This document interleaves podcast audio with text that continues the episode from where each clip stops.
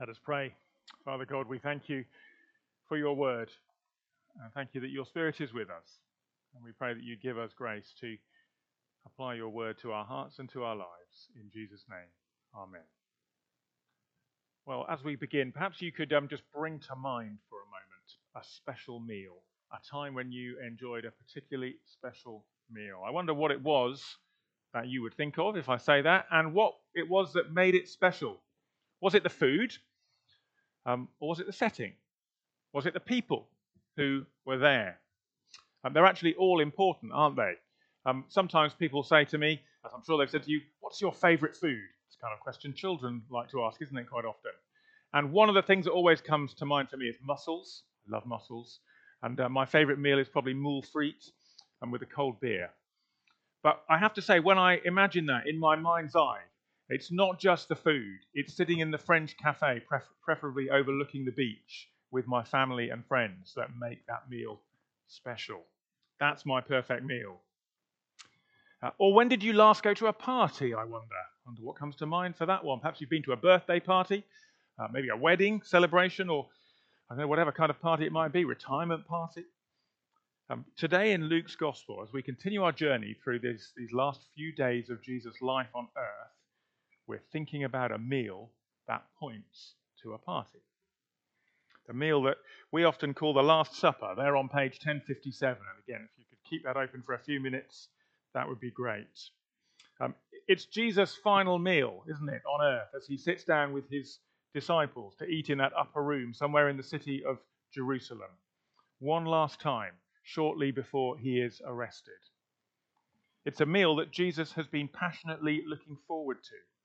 And we can see in verses 8 to 13 how it's all been planned out in detail, hasn't it? In advance. He tells his friends who go to prepare it exactly what they will find. He knows what he's up to. For him, this was the moment, most of all, when he's going to explain to his friends in words and in actions what it is that he's about to do and what it will mean for them.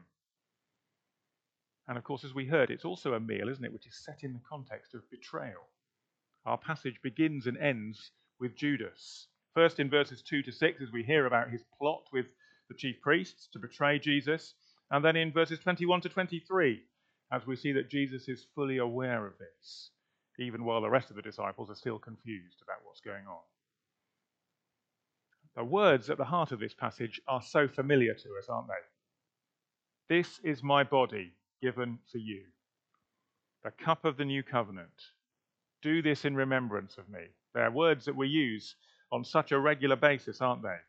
They form the basis for what we do whenever we share the bread and wine together in what we now call the Lord's Supper. So let's just briefly have a closer look at what is going on at this meal, which gets us to look outwards, to look backwards, but also to look forwards. First of all, it's a meal that looks out. You look at verses 7 to 14. Um, if you were having that perfect party, that ideal meal that you imagined, uh, who would you want to invite there? Who would be your perfect guests? Again, I wonder who springs to mind for you. Is it family? Is it friends? Is it people you haven't seen for a long time? Is it that famous person you'd really like to meet but never have? The meal that Jesus is sharing here with his disciples, it's a very particular kind of meal, isn't it? And you can hardly miss this in our reading. If the word mercies cropped up five times in that hymn we've just sung, uh, did you notice the word which is, I think it's six times in this passage? Passover. Verse 1, the festival of unleavened bread, called the Passover, was approaching. Verse 7, then came the day of unleavened bread, on which a Passover lamb had to be sacrificed. Verse 8 Peter sent, uh, Jesus sends Peter and John to make preparations for them to eat this Passover. They're to pass on the message, verse 11. Where is the guest room where, uh, where I may eat the Passover with my disciples? In verse 13, they prepare for the.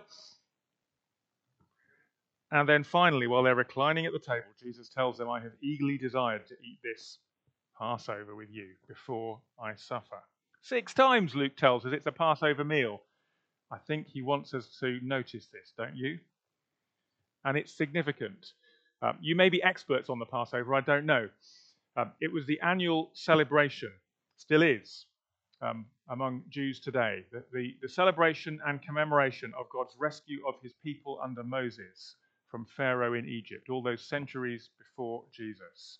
And God's means of rescuing his people, if you know the story, was through a feast, a special meal in which the angel of the Lord passed over the houses of all those families who had painted the blood of the Lamb on their doorposts. You can read all about it in Exodus chapter 12. And so this meal was marked every year in every household in Israel, this family meal which marked the remembrance of what God had done for his people. Now, Jesus' Last Supper was a surprising Passover in a number of ways. And the first is probably who was there. Because the Passover was by definition a household meal, it was a family meal. When you read Exodus 12, that was how the Passover worked. Every household uh, needed to kill the lamb and paint the blood. Uh, and if um, that was too much because there weren't enough people in the house, there were instructions about how different houses could combine together and, and share uh, the, the meat. But it was a reminder how God saved his people, family by family, household by household, the firstborn of each of those households being saved. But in verse 14, here is Jesus. He's reclining to eat the Passover meal with his friends, uh, with the disciples, the apostles. Now, I don't want to stretch the point too far here, not least because uh, it's quite possible, maybe even probable, that at least some of those disciples with Jesus were actually related to him. Some of them may have been his actual cousins, as far as we could tell.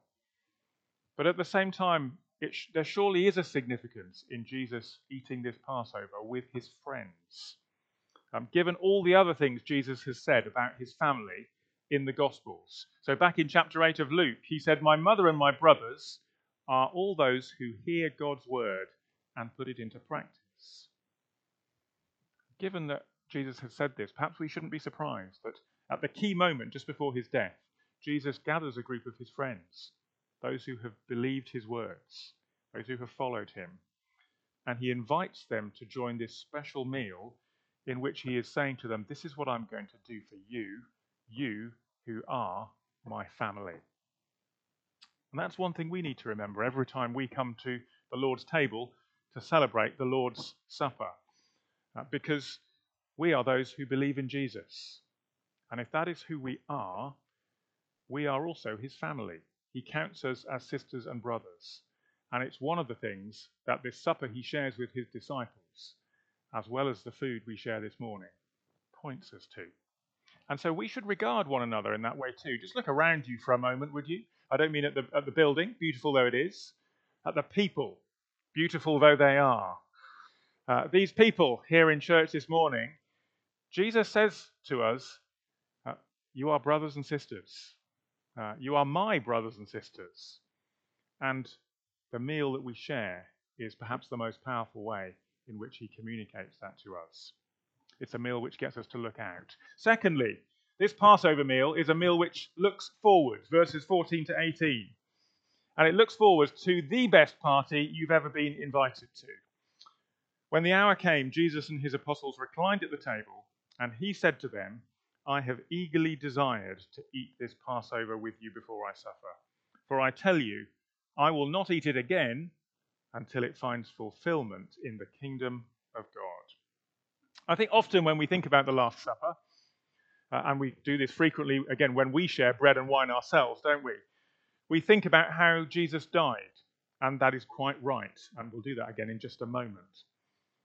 But as Jesus reclined there with Peter and John and all the others, it's important to note that he was also looking forward, not just a day or two to his death and then his resurrection, but much further forward uh, to his return, the coming of the kingdom of God, to begin the biggest party the world has ever seen. I don't know what you would imagine as the best party you could be invited to, uh, what it would involve, whether you think straight away of the food or the dancing or the people whatever it might look like for you, actually more than just the best party. Whatever springs to mind for you when I say, what, what are the best things in life? Maybe you think about beautiful places, time you've spent with people who matter a lot to you, uh, good relationships, things that make you happy. Whatever it might be, all of these things are just tiny hints of how wonderful it will be at the greatest party in heaven, where Jesus is the host and everyone who believes in him is invited and welcome as his guest. And Jesus is looking forward to this as he takes the cup, gives thanks, and says in verse 17, Take this and divide it among you, for I tell you, I will not drink again from the fruit of the vine until the kingdom of God comes. Um, even as Jesus shares the bread and wine to help his friends make sense of his death, he is looking ahead to his death very much, even in those words there, but he is also looking beyond the events of the next few days to the eternal future. Uh, again, uh, we're not celebrating the Last Supper this morning as we celebrate communion, but it's a commemoration of that supper and of what happened afterwards. In some ways, I don't know about you, communion feels quite a solemn thing to do. Would you agree? And I think that's okay, and in many ways, that's quite right, because there is that looking back at the cost of what Jesus did. But at the same time, there should always be just a hint of a party about it too. Solemn is fine, somber is not okay. Because that small bite of bread and that tiny sip of wine is meant to be just a foretaste of the feast that is waiting. Uh, it's a meal which gets us to look forwards. And then, lastly, of course, it's a meal which looks backwards. Um, in Jesus' case, particularly back to the Passover, of Exodus 12, when we celebrate the meal that we have this morning, there's a looking back at what Jesus has done. And this brings us back to the food itself. What is on the menu at the Last Supper here in Luke 22? Well, of course, there's bread and there's wine, because they're both mentioned in the passage, aren't they? And there's a reason that they are what we share when we meet together this morning. But what was the main course at a Passover meal? I can see people saying it. Of course, it's lamb, isn't it? always lamb, because when God acted to judge Egypt and Pharaoh and rescue his people under Moses and Aaron in Exodus chapter 12, he spared Israel by the blood of those lambs painted on the doorposts of each household. Again, Luke draws our attention to this, doesn't he? Verse 7, where he says very specifically Then came the day of unleavened bread on which the Passover lamb had to be sacrificed. Luke wants us to notice this, and Jesus wants us to notice this too. But then we read about the breaking of the bread, and Jesus says, This is my body given for you. Those are sacrificial words, aren't they? And we read about the sharing of the wine, and Jesus says, This cup is the new covenant in my blood, which is poured out for you. Again, those are words which remind us of sacrifice. But there's no further mention of the lamb, is there? Is that strange? No, I don't think it is. It's not because the sacrifice of the lamb in place of each firstborn son at the Passover for all of those centuries has been pointing ahead to this moment, to the one sacrifice, to the greater sacrifice of the Son of God Himself, by whose blood not just the firstborn of every household in Egypt, but the lives of everyone who believes in Him will be saved in the first chapter of John's Gospel, you might remember when John the Baptist sees Jesus going past, he says to his disciples, Look, the Lamb of God who takes away the sin of the world. And right at the end of the Bible, in the book of Revelation, when God's reigning king, the Lion of Judah, is pictured in the vision, he is pictured as a lamb who has been slain, a sacrificed lamb. As Timothy Keller once memorably put this, at the Last Supper there is no mention of the lamb that was on the table, because the Lamb of God was at the table. The focus is rightly on him. This is what is about to happen, is what Jesus is saying to his disciples in this meal. When I go to the cross, I'm going to give myself as the Passover lamb, the Passover lamb to end all Passover lambs to buy your freedom from slavery, not just slavery to Pharaoh, but slavery to sin and to death. I am the Lamb of God who takes away the sin of the world. That is why Luke says, Then came the day of unleavened bread in which the Passover lamb had to be sacrificed. That is what Jesus is here to do. So, in conclusion, Uh, as I said earlier, all of this takes place in the context of betrayal, doesn't it? Uh, and the beginning and the end of our reading today kind of frames it in those terms. And that is also completely appropriate. Uh, on one level, all Judas is doing is providing the religious leaders uh, with a way to arrest Jesus quietly when there were no crowds around, verses 4 and 5. But there is more to what is going on than just that. And Luke draws our attention to it, doesn't he? Um, as he mentioned Satan entering Judas in verse 3. Satan literally means the accuser. And his purpose is always to accuse Jesus of being a deceiver, a false prophet, a fake Messiah.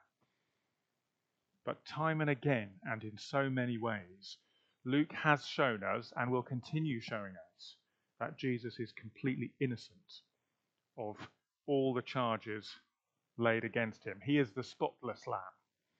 There are others who are guilty, and Jesus will now fulfill all he has come to do through being falsely accused. He wins salvation for others by taking the punishment that others deserved. Just as God had taken on the arrogance and opposition of Pharaoh in Exodus and made it serve his own purposes in rescuing his people, so now, through this one man at supper with his friends, God does the same thing.